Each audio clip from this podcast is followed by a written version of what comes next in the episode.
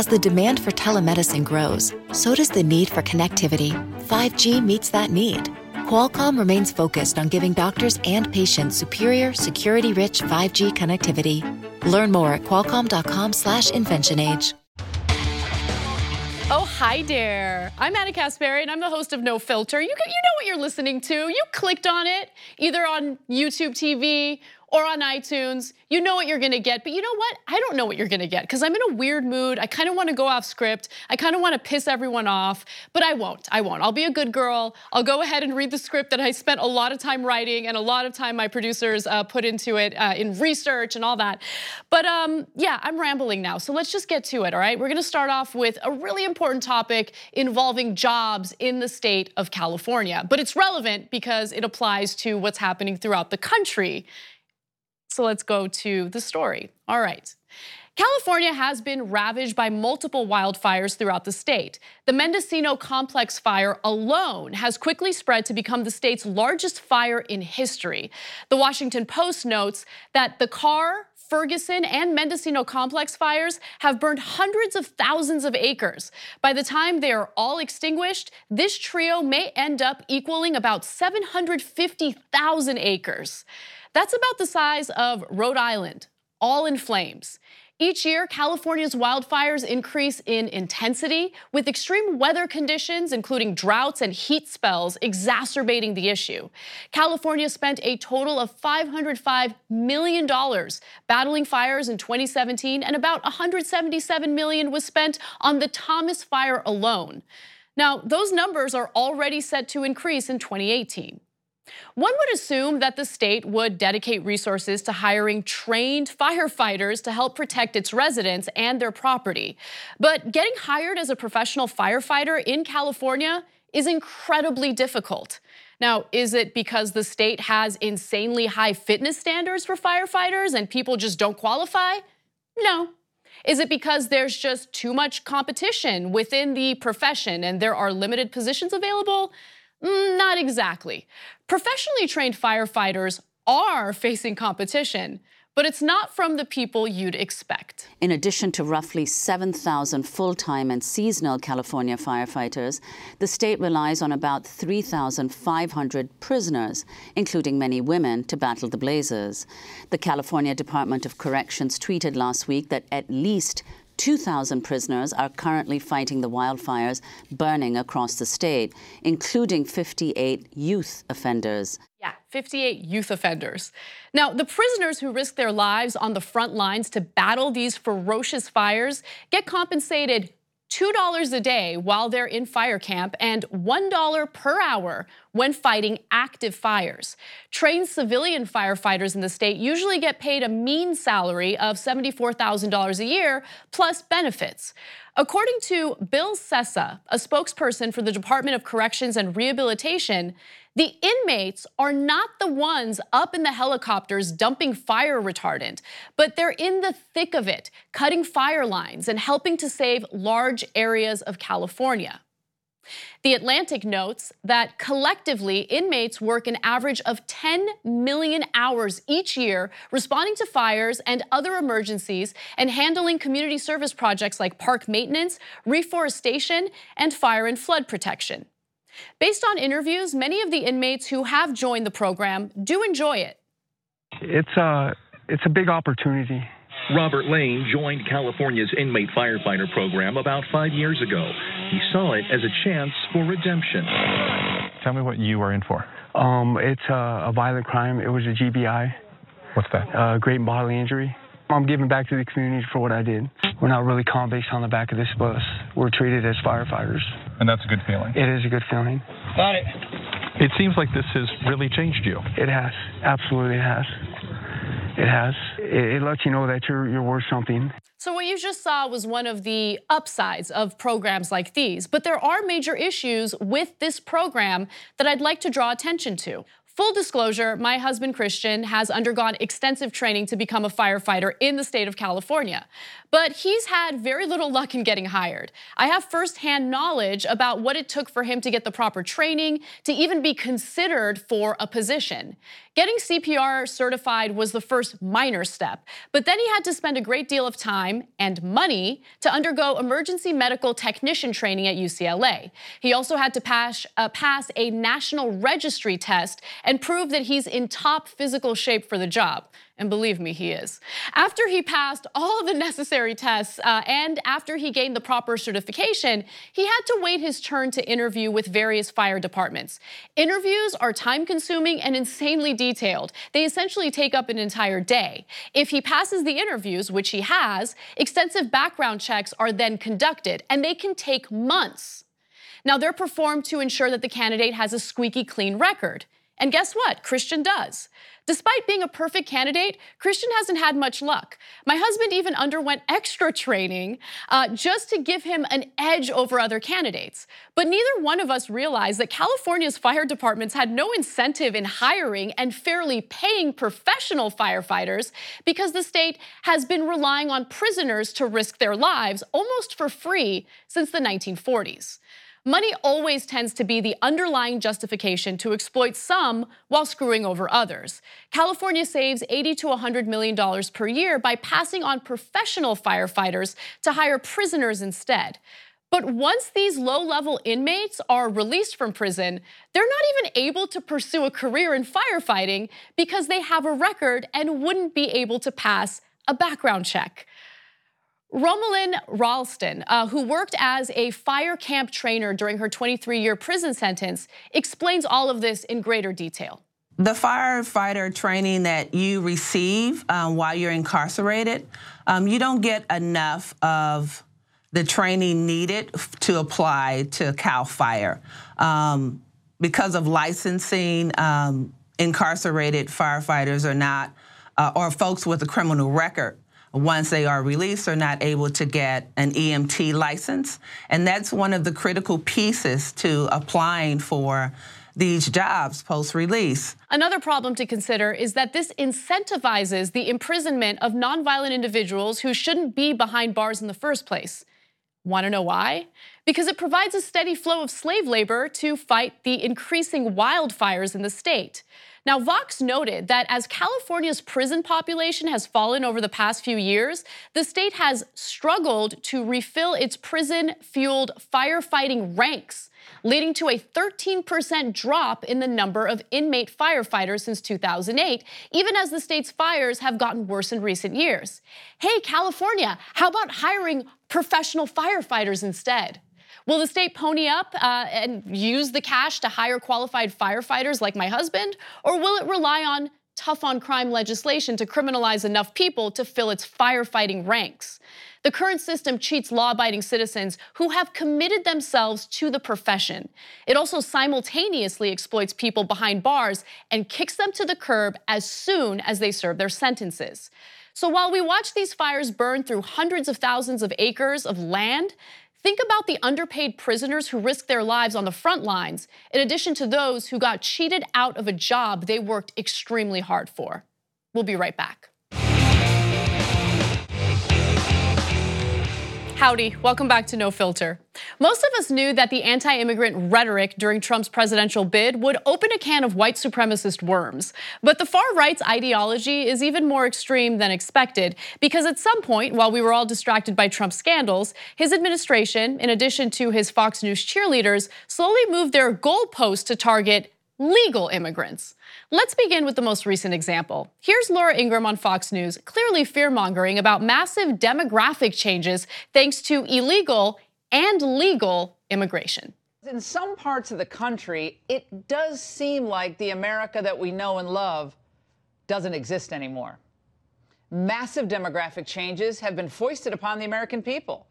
And they're changes that none of us ever voted for, and most of us don't like. From Virginia to California, we see stark examples of how radically, in some ways, the country has changed. Now, much of this is related to both illegal and, in some cases, legal immigration that, of course, progressives love. Yeah, that was pretty bad. Ingraham tried to walk back her statements after receiving backlash by saying her commentary had nothing to do with race. Here's the thing you can't pretend like your hate for immigrants isn't racially charged when you specifically highlight scary demographic changes in your rant. Ingraham isn't the only person who has gone after legal immigrants. There are actual White House officials who have already executed policy and have pending policies that would clamp down on immigrants who enter the country legally. Stephen Miller, Trump's proud white nationalist advisor, was the one who crafted the administration's zero tolerance immigration policy, which separated children from their families as they were seeking asylum at the US Mexico border. While much of the conservative narrative insisted that these immigrants were attempting to enter the country illegally, evidence showed that many families were blocked from ports of entry, which is the legal way of entering the United States as an, asylum seeker. Even the Center for Immigration Studies, an anti immigrant think tank found this to be criminal and objectionable, writing that, quote, although the US Customs and Border Protection has insisted that asylum seekers pass through ports of entry, it has denied potential non-Mexican asylum seekers access to the inspection area at ports of entry and left them stranded in Mexico. The administration has criminally prosecuted and detained asylum seekers in order to deter others from coming. It has separated children from their parents at the border. Okay, when the Center for Immigration Studies writes stuff like that, you know your administration has gone too far. But if you think that was a particularly horrendous moment in Trump's administration, keep in mind that Stephen Miller isn't done yet. NBC News broke the story of what Miller currently has up his sleeve. The White House is now finalizing a proposal. They don't need to go through Congress to get this done. They can just do this through a rulemaking. This would limit those immigrants from getting that citizenship or those green cards if they've ever been on public benefits. That includes Obamacare. It includes child health insurance. It includes food stamps. It includes a lot of programs that a lot that immigrants, especially those working in low-wage jobs, would need just to support their families. And again, these aren't illegal immigrants. These are people lawful lawfully in the United States trying to get status either as citizens or as legal permanent residents. So let me just summarize. If you are in the country legally with a green card and you are doing everything you can to legally obtain full citizenship in the United States, Stephen Miller is doing everything he can to prevent that from happening. On a recent episode of The Young Turks, I shared more on this story. These are people who are currently in the US with uh, visas or with green cards. They're individuals who are working paying taxes. And so the Trump administration, specifically uh, Stephen Miller, wants to make it impossible for them to ever gain citizenship. I want to be clear for the for the second time. These are people who are in the country legally, they have green cards, they are working, they are paying taxes. I'm being repetitive on purpose because I want to make sure everyone understands what's happening here. Miller isn't, or Miller is going to exploit this myth, and it is a myth, that undocumented immigrants are mooching off welfare programs to drum up support for his policy among conservatives. But illegal immigrants do not qualify for federal government programs. Only people in the country legally do. Again, these are people who pay taxes, so they're entitled to help if they qualify for it. NBC highlighted the story of a Haitian man named Louis Charles, who has a green card, owns a home, and pays taxes. But despite working 80 hours a week as a nursing assistant, Charles had to use public programs to support his disabled daughter, adult daughter, because healthcare in this country is so outrageously expensive. Charles is doing everything he can to legally gain full citizenship in America. But under Miller's proposal, his chances are slim to none.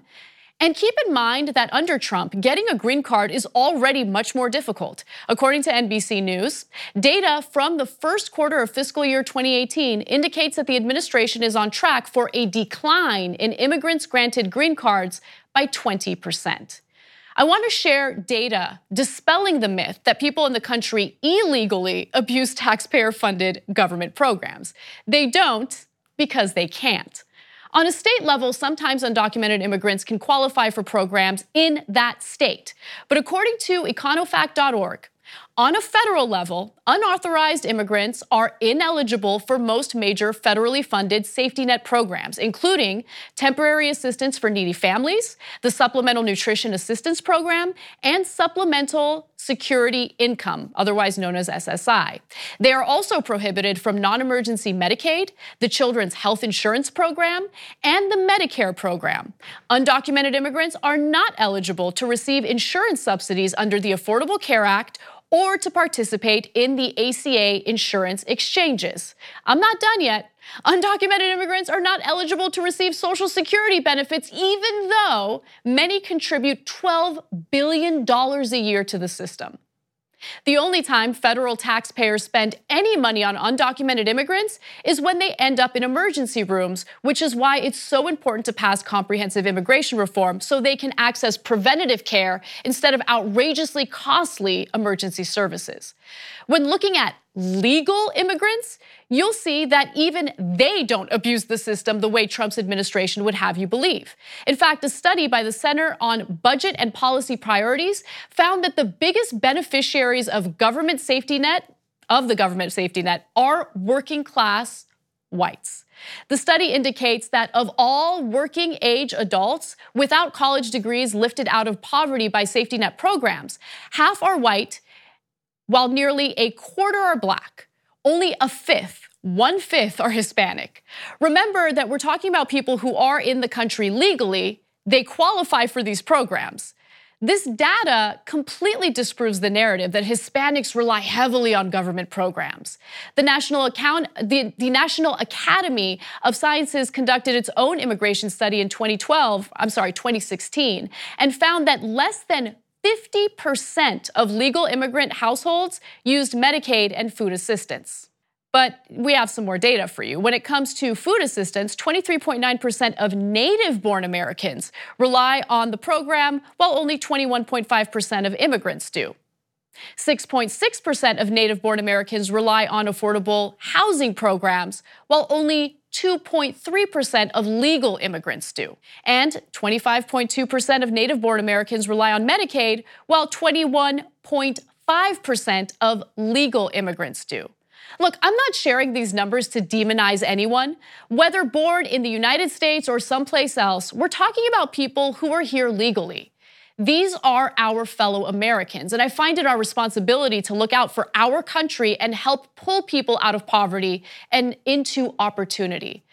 But we cannot, and I will not, allow this myth regarding immigrants to continue spreading like wildfire by bad actors like Stephen Miller. It's an attempt to divide us through fear and hatred. I believe Americans are far better than that, and we shouldn't allow the Trump administration to manipulate us. I'll be right back.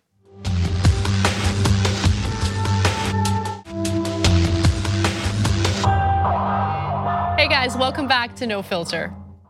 All right, uh, so it's very tempting in times as crazy as these to focus on the negative, but I prefer to focus on ways to turn things around. Not really, I'm actually very pessimistic, but still. So here are some suggestions in a segment we call Let's Do Better This Week. Ben Shapiro, let's do better this week. You challenged Alexandria Ocasio Cortez to a debate, and to make it extra creepy, you also offered her campaign $10,000 for it. First of all, uh, gross. Secondly, that's got to violate a whole bunch of campaign finance laws. Third, you're funded by pretty much every sketchy right wing corporate interest known to man, which is specifically the kind of donation she swore off because of how that money ruined politics in this country. So, no, there's no way she should or would accept your challenge. Also, why would she debate you? Are you running against her?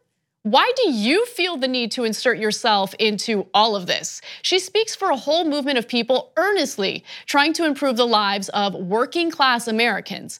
But you, on the other hand, mm, it's almost as though you noticed her rising popularity and are just trying to get in on the action. At first, Alexandria didn't respond, but after your fans pestered her for 24 hours, she finally came back with this. She tweeted, just like catcalling, I don't owe a response to unsolicited requests from men with bad intentions. And also like catcalling, for some reason they feel entitled to one. Totally spot on and fair. Yet, Ben, you responded by saying, I'm an Orthodox Jew and I have never catcalled a woman in my life.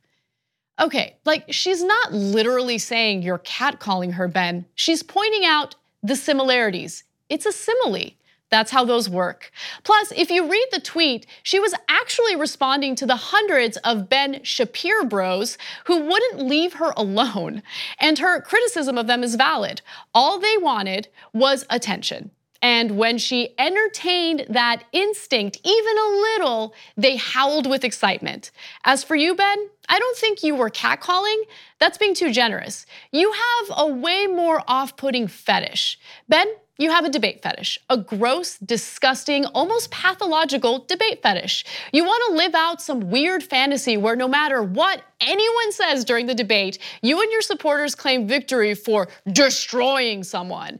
It's no holds barred, hardcore William F. Buckley role play. And to top it off, you want to make it rain $10,000. Another interesting tidbit is when you added, quote, I would offer Bernie Sanders $50,000 to debate. Absolutely. What in the world does this have to do with her being a woman?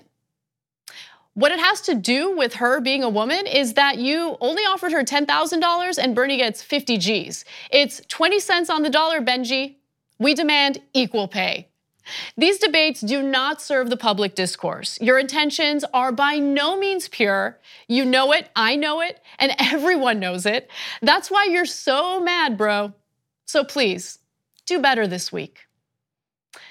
All right, uh, so I want to take the time to thank the people who work so hard on this show. I'm not the only person behind making No Filter happen. I want to thank Sloan Bozzi, Adiana de la Vega, Dan Evans, Brett Ehrlich, Jesus Godoy, Ja'Cory, uh, Palmer, uh, Bart Kyle, Craig Lowry, Edwin Umania, so many people. Thank you so much for watching. I love you guys, and we'll see you next week. Everyone. I hope you enjoyed my show, No Filter. And I actually film it every single Monday at 1.30 Pacific, 4.30 Eastern. So you can check it out live on YouTube TV. Just search for TYT Network's YouTube TV channel, or you can check it out in podcast form on iTunes later. Thank you so much for watching, and don't forget to check me out on No Filter.